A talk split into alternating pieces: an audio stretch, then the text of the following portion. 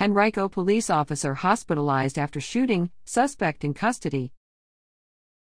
A Henrico County police officer was hospitalized with non life threatening injuries after he was involved in a shooting Wednesday evening. At 7:40 p.m., Henrico police responded to Williamsburg Road and Brittles Lanes after receiving reports of an attempted robbery.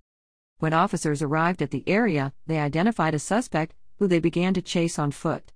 Crime Insider sources told Jon Burkett that the suspect ran through nearby woods to a Montrose Elementary School football field, where he was later captured. Click here to continue reading this article on WTVR.com, a Henrico Citizen Partner Organization.